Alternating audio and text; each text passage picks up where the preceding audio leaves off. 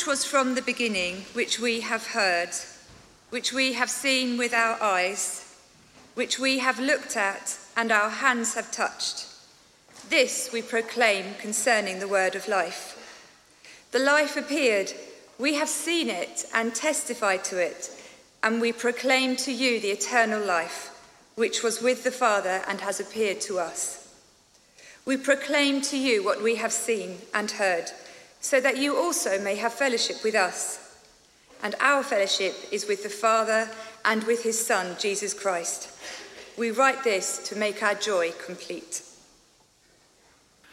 Now, if ever there was a sort of sign of the times for the moment, it is that in the media, uh, in the run-up to Christmas this year, apart from the World Cup and Harry and Meghan's little home video series on Netflix, uh, the main focus has not been on the sort of lavish Christmas adverts from John Lewis and Sainsbury's and M and S and all the rest, but actually the main focus of the media has been on dictionaries.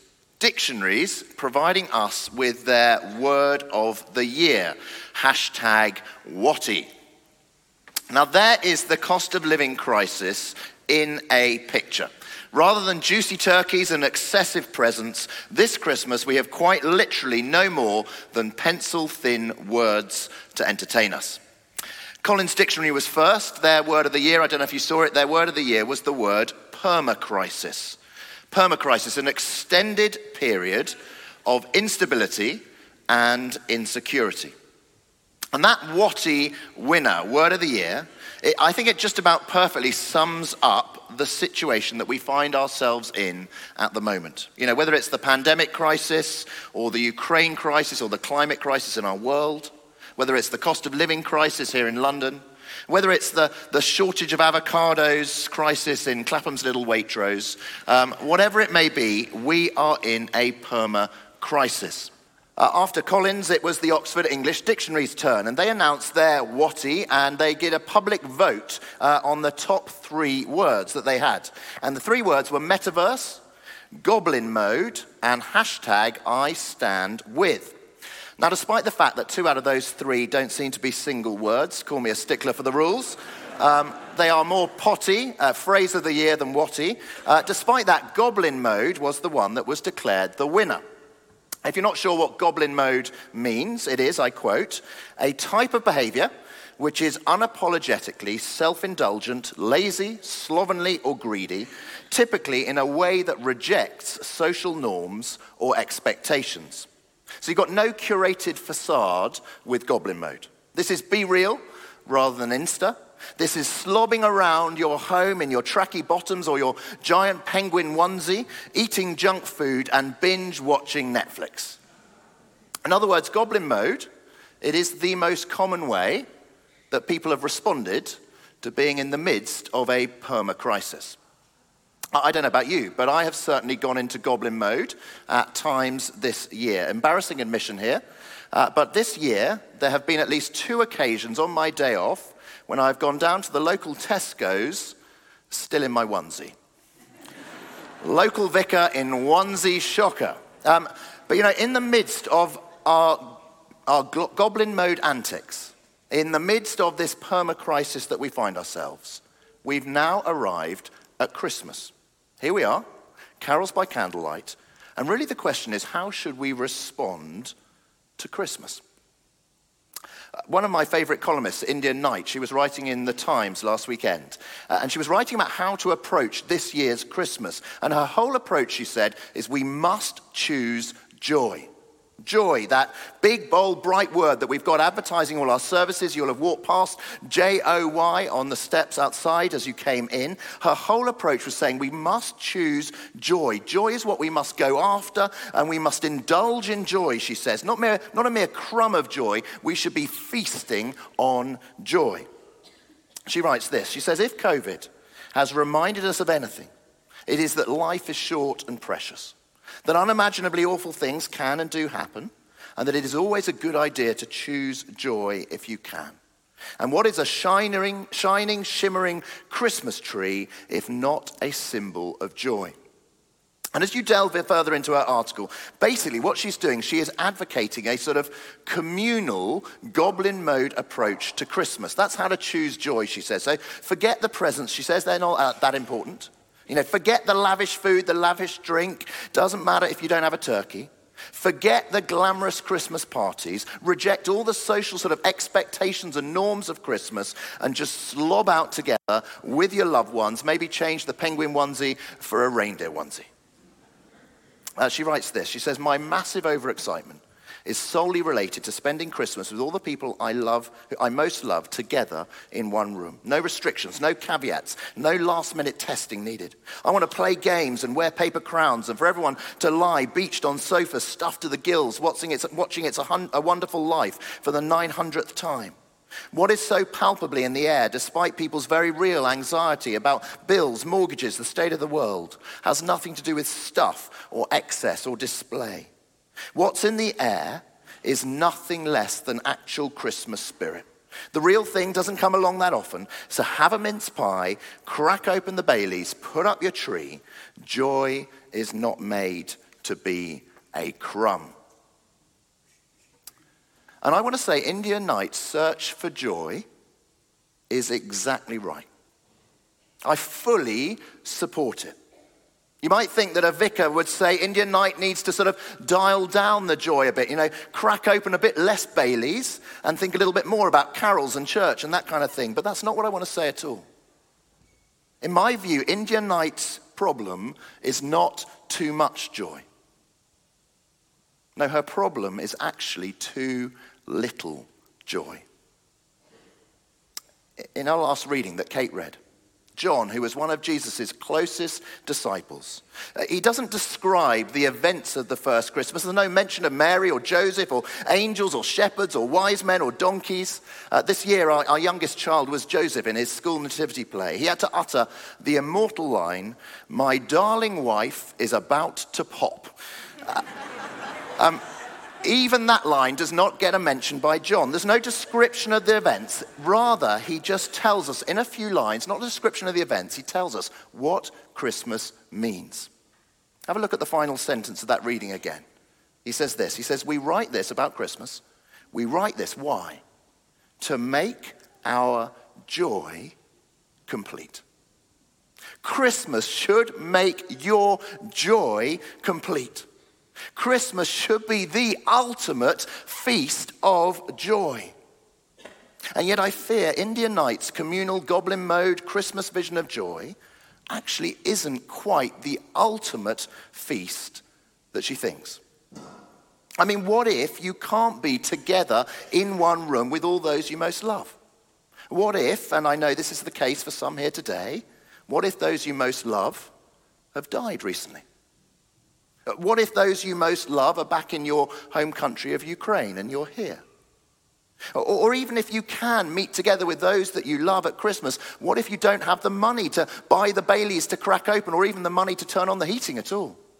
What if someone in your family, if their goblin mode is so totally self-indulgent that if they stay lounging on the sofa whilst you're having to clear up and wash up after your Christmas Day lunch, what if that really knocks you off?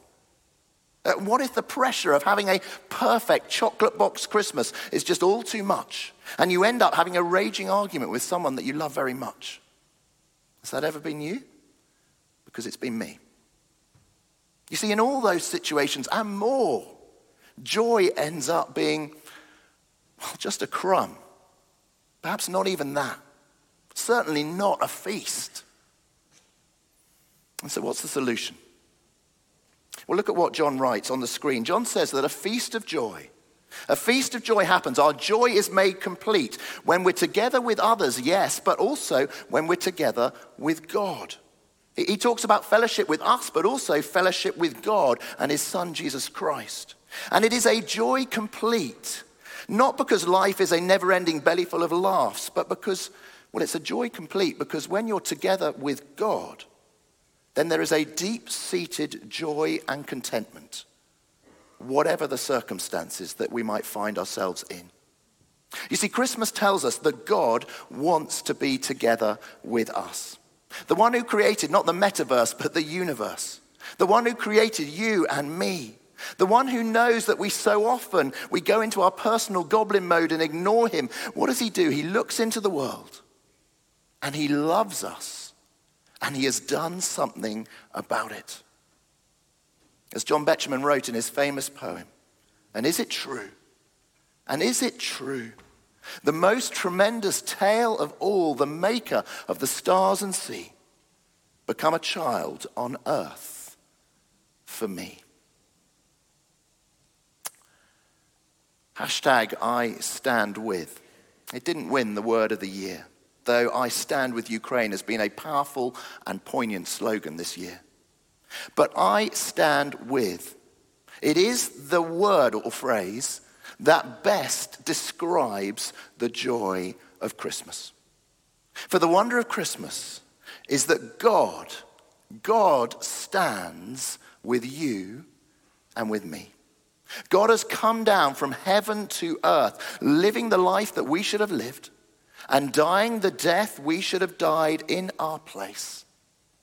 In the midst of this permacrisis that we find ourselves in, Christmas, it is God's declaration, him saying to us, I stand with you.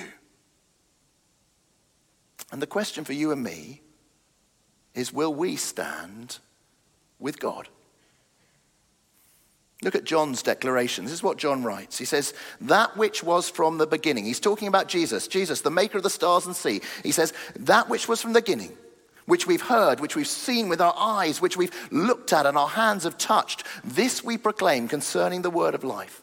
The life appeared. We've seen it. We testify to it. And we proclaim to you the eternal life, which was with the Father and has appeared to us. Do you see what John's doing there? He's saying, we've checked him out.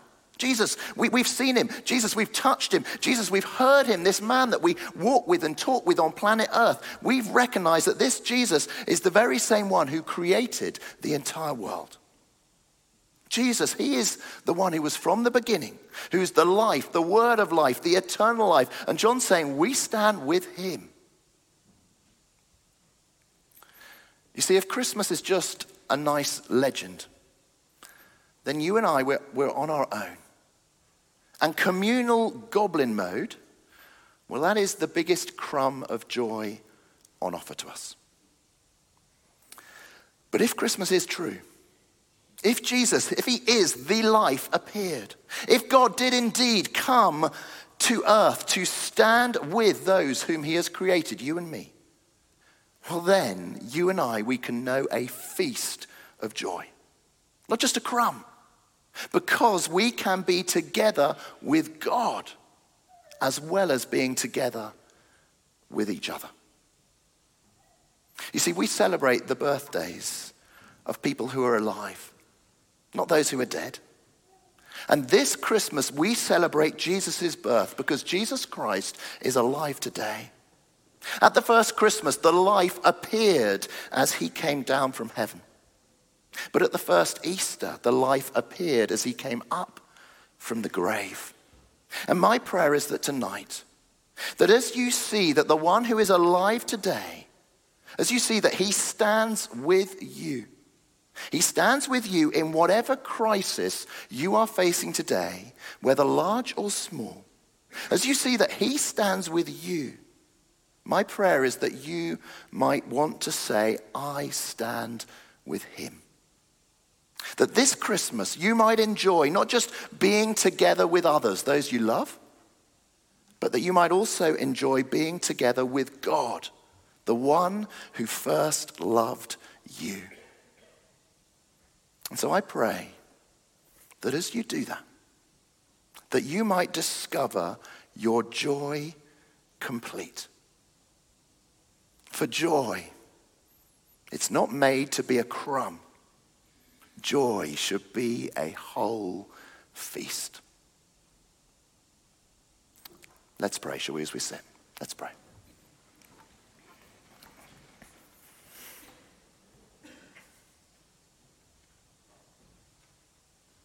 Almighty God,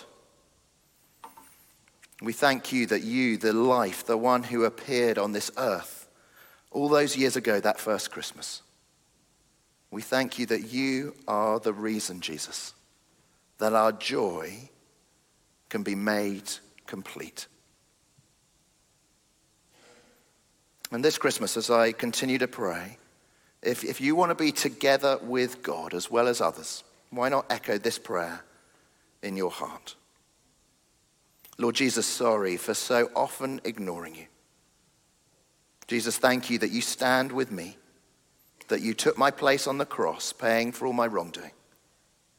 Jesus, thank you that you're alive today. And today I choose to stand with you as the one who's alive and who gives life eternal. Jesus, please come into my life by your Spirit. Thank you that I can be together with you. Please make my joy complete. Amen.